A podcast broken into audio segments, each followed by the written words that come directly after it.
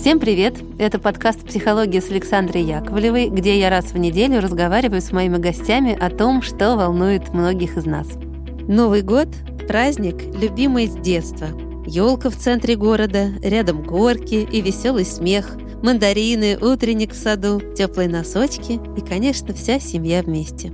Сейчас нам всем как никогда нужны теплые истории, которые можно слушать и читать вместе с детьми. Поэтому сегодня я порекомендую вам книгу Алексея Олейникова «Детективное агентство «Утюг».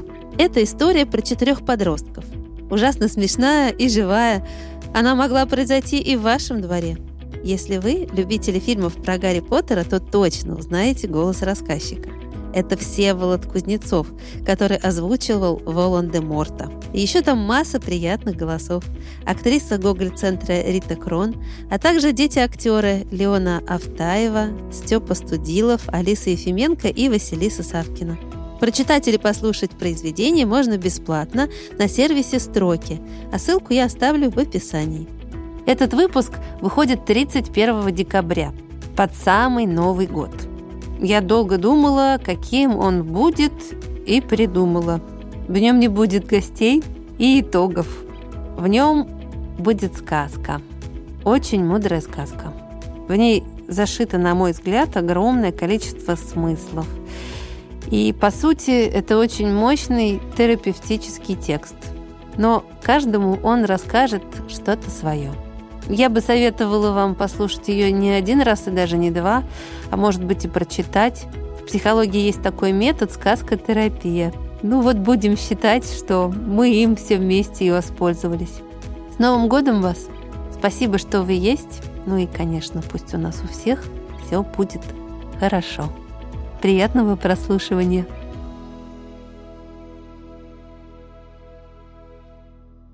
Туви Янсен Филипьонка в ожидании катастрофы. Жила-была Филипьонка, которая стирала в море свой большой лоскутный коврик.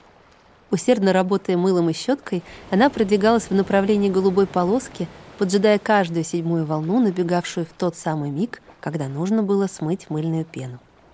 Потом она снова бралась за щетку, продвигаясь к следующей голубой полоске, и солнышко припекало ей спину — она опустила свои тонкие ноги в прозрачную воду и все терла и терла лоскутный коврик. Стоял тихий и ласковый летний день, самый что ни на есть подходящий для стирки ковров. Сонная, неторопливая, накатывала мелкая волна, помогая в работе. И над красной Филифьонкиной шапочкой жужжали шмели, принимавшие ее за цветок. «Зря стараетесь. Меня не проведешь», — нахмурившись, думала Филифьонка. «Знаю я, как оно обычно бывает. Перед катастрофой всегда все кажется таким мирным и безмятежным. Она добралась до последней голубой полоски, дождалась, когда прокатится седьмая по счету волна, и погрузила ковер в воду, чтобы прополоскать его. По каменистому красноватому дну плясали солнечные зайчики. Они плясали и по Филифьонкиным ногам, покрывая их позолотой. А Филифьонка погрузилась в раздумье — не приобрести ли новую шапочку оранжевого цвета? Или, может, вышить солнечные зайчики на старой, желтыми нитками? Хотя это, конечно же, совсем не то, ведь они не смогут плясать. И потом, что делать с новой шапочкой, когда произойдет катастрофа? С таким же успехом можно погибнуть и в старой. Филифьонка вытащила на берег коврик, бросила его себе под ноги и с хмурым видом принялась по нему расхаживать в ожидании, когда стечет вода. Слишком уж хорошая была погода. Неестественно хорошая. Что-то должно случиться. Она это знала. Где-то за горизонтом затаилось что-то темное и ужасное. Оно росло, оно приближалось все быстрее и быстрее. И даже не знаешь, что именно происходит, прошептала Фельфенка. А море потемнело. Море заволновалось. Померкло солнце. Сердце ее заколотилось, по спине пробежали мурашки. Она резко повернулась, словно ожидая увидеть подкрадывающегося сзади врага. Но за спиной у нее по-прежнему сверкало море, по дну все так же плясали солнечные зайчики. И легкий ветерок ласково поглаживал испуганное личико, как бы успокаивая ее. Но не так-то просто успокоить Филифьонку, охваченную беспричинным страхом. Дрожащими лапками она разложила свой ковер и, оставив его сохнуть, схватила мыло и щетку и побежала домой, чтобы поставить чайник. К пяти обещала зайти Гавса. Дом у Филифьонки был большой и на вид не слишком привлекательный. Кто-то, пожелавший избавиться от старых ненужных банок с краской, выкрасил его в темно-зеленый цвет снаружи и в коричневый изнутри. Филифьонка сняла его у одного хемуля, уверявшего, что Филифьонкина бабушка проводила здесь в молодости чуть ли не каждое лето. А так как Филифьонка очень уважала своих предков, то сразу же решила, что поселится в этом доме и тем самым почтит память своей бабушки. В свой первый вечер на новом месте она сидела на крыльце и удивлялась. Должно быть, бабушка в молодости была совсем на себя не похожа. Трудно себе представить, чтобы настоящая филифьонка, обладающая чувством прекрасного и любящая природу, поселилась на этом диком пустынном берегу. Здесь не было фруктовых деревьев, а значит, и не из чего варить варенье. Здесь вообще не было ни одного деревца, под которым можно поставить беседку. Даже ни одного приличного вида. Филифьонка вздыхала и с тоской взирала на темно-зеленое сумрачное море, покрытое, насколько хватало глаз, белыми шапками бурунов. Зеленое море, белый песок, красноватые водоросли. Пейзаж, словно нарочно созданный для катастроф. Ну, а потом она, конечно, узнала, что произошла ошибка. Она поселилась в этом ужасном доме, на этом ужасном берегу без всякой на то причины. Ее бабушка жила вовсе не здесь. Так вот бывает в этой жизни. Но к тому времени Филифьонка уже успела написать всем родственникам о своем переезде и поэтому решила, что не стоит менять место жительства. Родственники могли бы подумать, что она слишком легкомысленна. Итак, Филифьонка закрыла за собой дверь и попыталась придать своему жилищу уютный, обжитой вид, что оказалось не так-то просто. Потолки в доме были такими высокими, что по вечерам в комнатах царил полумрак. Огромные окна смотрели так мрачно, что никакие кружевные занавески в мире не могли бы придать им приветливое выражение. А подобные окна предназначены не для того, чтобы смотреть на улицу а для того лишь, чтобы заглядывать в дом. А Филифьонка этого не любила. Она попыталась создать уют хотя бы в гостиной, но уюта не получалось. Во всех деталях обстановки чувствовалось что-то неестественное, что-то тревожное. Стулья так и льнули к столу. Диван в испуге прижался к стенке, а свет настольной лампы казался таким же робким и сиротливым, как свет карманного фонарика в темном лесу. Как и у всех филифьонок, у нее было множество красивых безделушек. Маленькие зеркальца и фотографии родственников в рамках из бархата, фарфоровые котята и хемули, аккуратно расставленные на вязаных салфеточках, скатерки, расшитые шелковыми нитками, маленькие вазочки и очаровательные чайнички в форме разных зверушек. Словом, все, что украшает быт и делает жизнь чуточку веселей и приятней. Но все ее любимые вещицы казались чужими и какими-то неуместными в этом мрачном доме у моря. Она переставляла их со стола на комод, с комода на окно, но везде они оказывались не на месте. Она снова расставила их на прежние места. И они стояли все так же отрешенно. Филипьонка остановилась в дверях и оглянулась, словно искала поддержки у своих любимцев, но они были так же беспомощны, как и сама Филипьонка. Она прошла на кухню и положила мыло и щетку на полочку над раковиной. Затем включила плитку под чайником и достала свои самые лучшие чашки, те, что с золотым ободком. Потом она сняла с полки блюдо с печеньем, быстренько сдула крошки по краям, а сверху положила еще несколько глазированных пирожных, припасенных специально для гостей. Гавса пила чай без сливок, но Филифьонка все же достала бабушкин серебряный молочник в форме лодочки. Сахар она положила в маленькую плюшевую корзиночку с ручкой, украшенной жемчужинами. Готовясь к чаепитию, она была абсолютно спокойна. Все тревожные мысли на время оставили ее. Жаль только, что на этом пустынном берегу негде взять приличных цветов. Те, что стояли у нее в вазочке, скорее напоминали обыкновенные колючки, противные, злые колючки, совсем не подходившие по цвету к ее гостиной. Филифьонка с досадой слегка оттолкнула от себя вазочку и направилась было к окну, чтобы посмотреть, не идет ли Гавса. И тут вдруг подумала. Нет, нет, я не стану ее высматривать, я дождусь, когда она постучит. Тогда я побегу и открою, и мы обе ужасно обрадуемся, и вот тогда уж мы наговоримся. А если я встану у окна, может случиться так, что ничего, кроме маяка, я не увижу. Или, может, увижу маленькую точечку, которая все приближается и приближается. А я не люблю, когда что-нибудь приближается так неумолимо. И... А еще хуже, если эта точка вдруг начнет уменьшаться, а потом и вовсе исчезнет. Филифьонка задрожала. «Что это со мной?» — подумала она. Нужно поговорить с Гавсой. Возможно, она не самый лучший собеседник, но ведь я больше никого не знаю. Раздался стук в дверь. Филифьонка бросилась в прихожую и, еще не успев открыть, принялась болтать без умолку. «А какая чудесная погода!» — кричала она. «И море, представляете, такое синее, такое ласковое, и ни одной волны. Как вы себя чувствуете? Да-да, вы прекрасно выглядите, знаете? Я тут подумала, ну, такая жизнь, ну, природа и прочее, все образуется. Не правда ли?» «Она несет еще большую колесицу, чем обычно», — подумала про себя Гавса, снимая перчатки ведь она была настоящей дамой. А вслух сказала, «Совершенно верно. Вы абсолютно правы, фру Филифьонка». Они сели за стол, и Филифьонка была так рада собеседнице, что болтала всякую чепуху и проливала чай на скатерть. Гавса похвалила и пирожные, и сахарницу, и все прочее, но про цветы, разумеется, ничего не сказала, так как была слишком хорошо воспитана. Ведь любому ясно, что эти колючки никак не гармонируют с чайным сервизом. Через минуту-другую Филифьонка перестала нести чушь, и поскольку Гавса ничего ей не отвечала, наступила полная тишина. И тут вдруг погас луч солнца на скатерти. Огромные окна заполнились тучами, и обе дамы услыхали, как над морем прошумел ветер. Прошумел, словно что-то прошептал. «Вы, кажется, постирали коврик?» Вежливо поинтересовалась Гавса.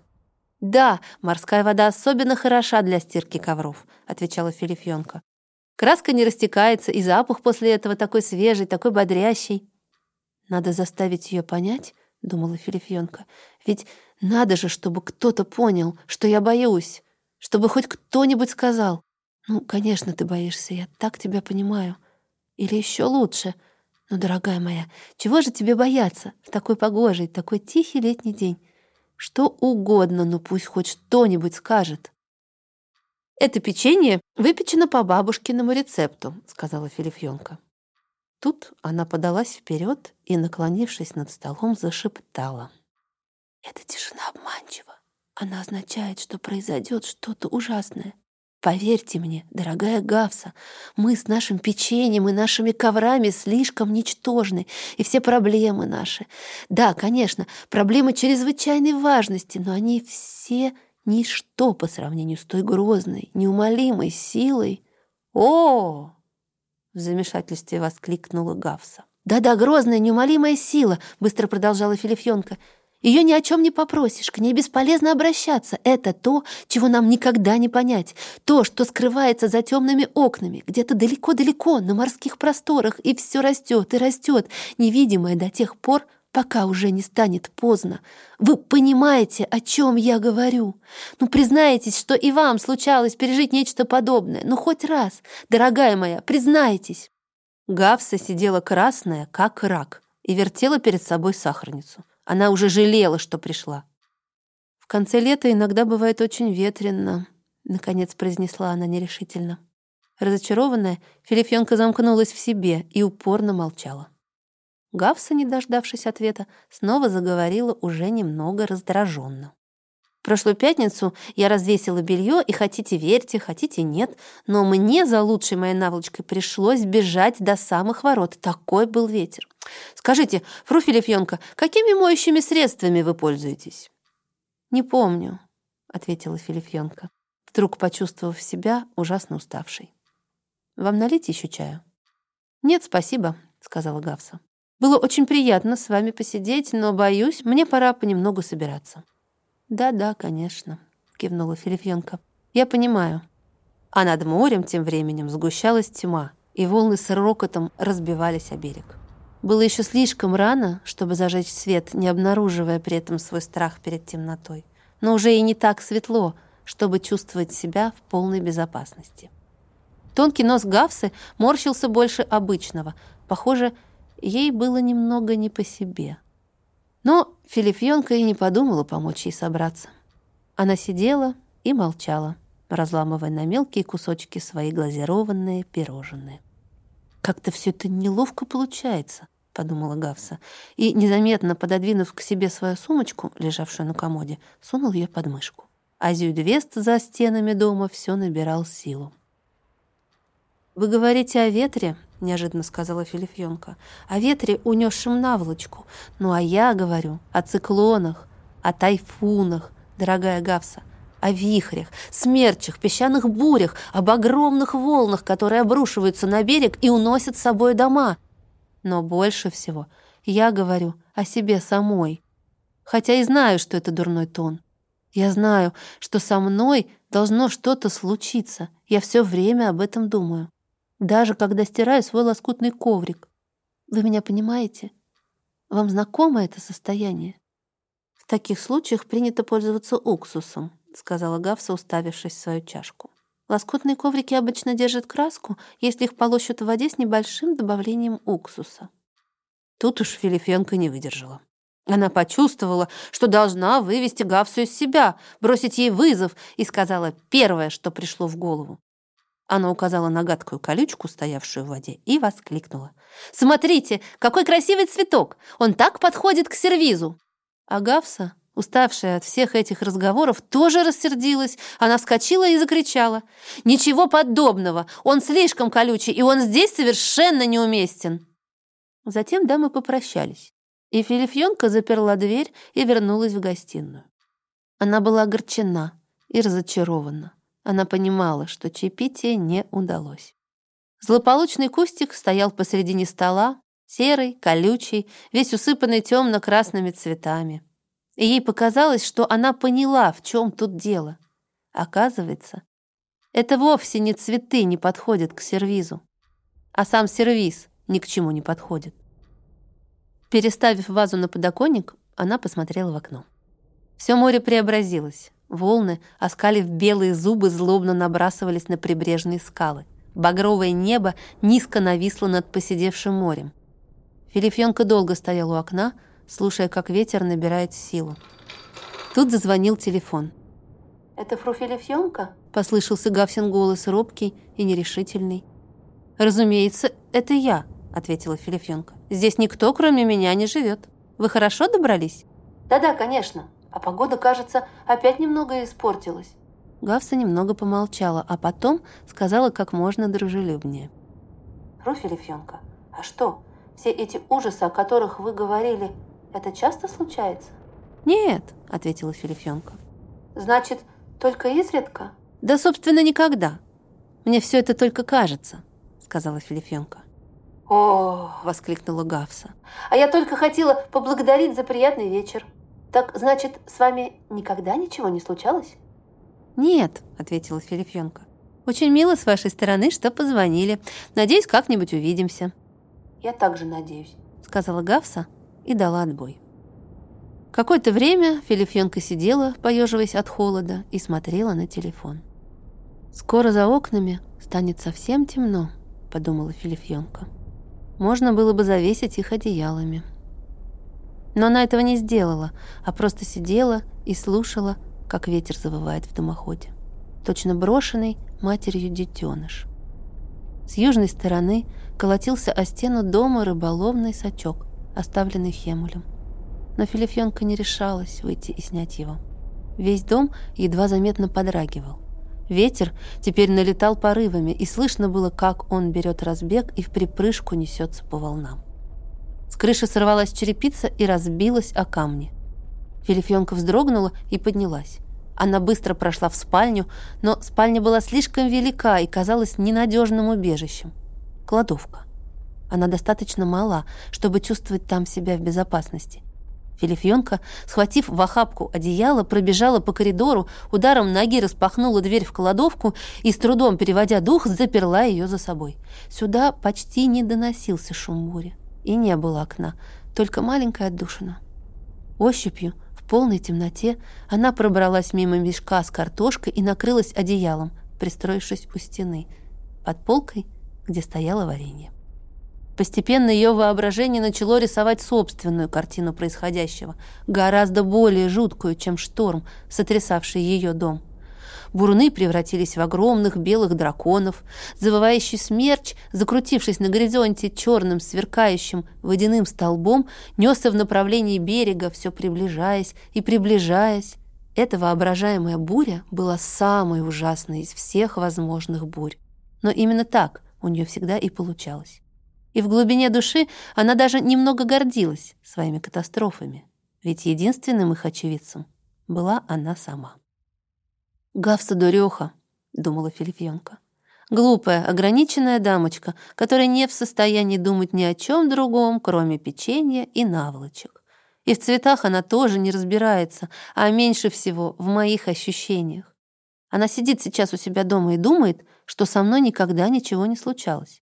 А ведь я каждый день переживаю конец света и все-таки продолжаю одеваться и раздеваться, есть и мыть посуду, принимать гостей, словно ничего и не происходит. Филифьонка высунула из-под одеяла мордочку, строго глянула в темноту и сказала, «Вы меня еще не знаете». Правда, неясно было, что она имеет в виду. Затем она снова забралась под одеяло и зажала лапками уши. А ветер все крепчал и крепчал, и к часу ночи скорость его достигала 46 метров в секунду. Где-то около двух сдуло с крыши трубу, а часть ее осыпалась в печь. Через образовавшуюся в крыше дыру было видно темное ночное небо с пробегавшими по нему огромными тучами. Буря ворвалась в дом, и по комнатам закружились скатерти, занавески и фотографии родственников. Захлопали двери, попадали на пол картины. Весь дом словно ожил, повсюду раздавались шорохи, все вокруг звенело и громыхало. Полуобезумевшаяся, в развивающейся юбке, Филифьонка стояла посреди гостиной, и в голове ее проносились бессвязные мысли. «Ну вот, теперь все пропало, наконец-то». Теперь больше не нужно ждать. Она сняла телефонную трубку, чтобы позвонить Гавсе и сказать ей, да-да, что-нибудь такое, что раз и навсегда поставило бы ее на место. И сказать это спокойно, с чувством собственного превосходства. Но трубка молчала. Связь была прервана. Она слышала лишь завывание бури и грохот осыпавшейся с крыши черепицы. «Если я поднимусь на чердак, ветер сорвет крышу», — думала Филифьон. А если спуститься в погреб, то на меня обрушится весь дом. В любом случае что-нибудь да случится. Она схватила фарфорового котенка и крепко прижала его к груди. В этот миг сильный порыв ветра распахнул окно, и мелкие осколки стекла разлетелись по полу. Дождевой шквал ворвался в комнату и обрушился на мебель красного дерева, а очаровательный гипсовый хемуль рухнул со своего пьедестала и разбился со страшным звоном и грохотом ударилась о пол дедушкина люстра. Филифьонка слышала, как плачут и рыдают ее любимые вещи. Увидела мелькнувшую в разбитом зеркале свою собственную бледную мордочку и ни минуты не раздумывая подбежала к окну и прыгнула во тьму. И вот она сидит на песке, и мордочку ее омывает теплым дождем, и платье на ней трепещет и бьется, как парус на ветру. Она крепко зажмурилась. Она знала, что жизнь ее висит на волоске, и ничто уже ее не спасет. По-прежнему бушевала буря, грозная и неутомимая, но не слышно было звуков, так ее напугавших, всех этих шорохов, стонов, звона, треска. Опасность таилась внутри дома, а не вне его. Филифьонка осторожно втянула в ноздри резкий запах гниющих водорослей и открыла глаза. Вокруг нее была уже не та беспросветная тьма, что царила в гостиной. Она видела, как волны бьются о берег, видела огонь маяка, неспешно совершающий свой ночной обход. Вот Миновав ее, он прошелся над дюнами, исчез где-то за горизонтом и снова вернулся. Он все кружил и кружил, этот неторопливый огонек, этот часовой, наблюдающий за штормом. Я раньше никогда не бывала одна ночью под открытым небом, думала Филифьонка. Увидела бы меня моя мама.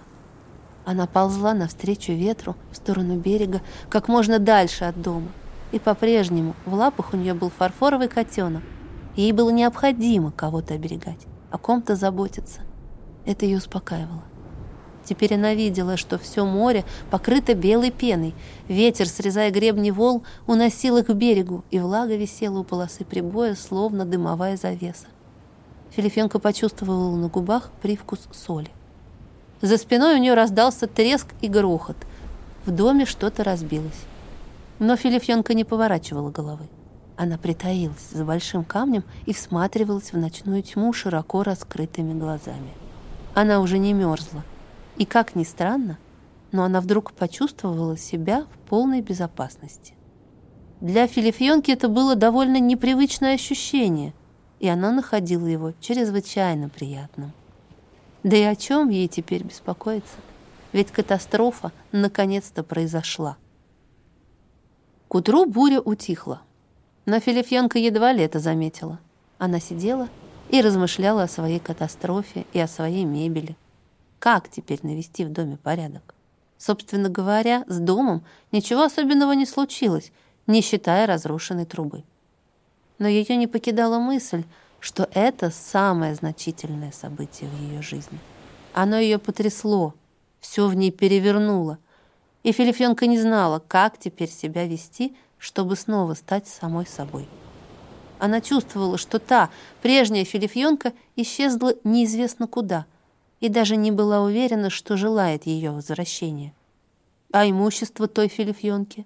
Имущество, которое перебито, переломано, перепачкано сажей и залито водой. Неужели ей предстоит все это приводить в порядок? Клеить, латать, искать недостающие куски, и так неделя за неделей. Стирать, гладить, красить, огорчаясь при этом, что не каждую вещь удается подчинить постоянно думая, что как ни старайся, а все равно останутся щели и трещины, и что раньше все было намного красивее. А потом расставлять эту рухлядь на прежние места, в тех же самых мрачных комнатах, по-прежнему убеждая себя, что это и есть домашний уют. «Нет, не хочу!» — закричала Филифьонка, вставая на затекшие ноги. Если я постараюсь сделать все в точности, как раньше, то я и сама стану точно такой же, как раньше. Я опять начну бояться. Я это чувствую. Тогда меня снова начнут преследовать циклоны, тайфуны, ураганы. В первый раз она взглянула на дом. Он стоял целый и невредимый. То, что пострадало от непогоды и требовало ее заботы и внимания, находилось внутри дома – ни одна настоящая филифьонка ни за что не бросает на произвол судьбы свою чудесную, перешедшую к ней по наследству мебель. Мама сказала бы, что есть такое слово, как «долг», пробормотала филифьонка. Между тем наступило утро.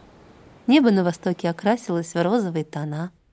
Ветры в испуге метались над морем, по небу носились обрывки туч — Откуда-то издалека доносились слабые раскаты грома.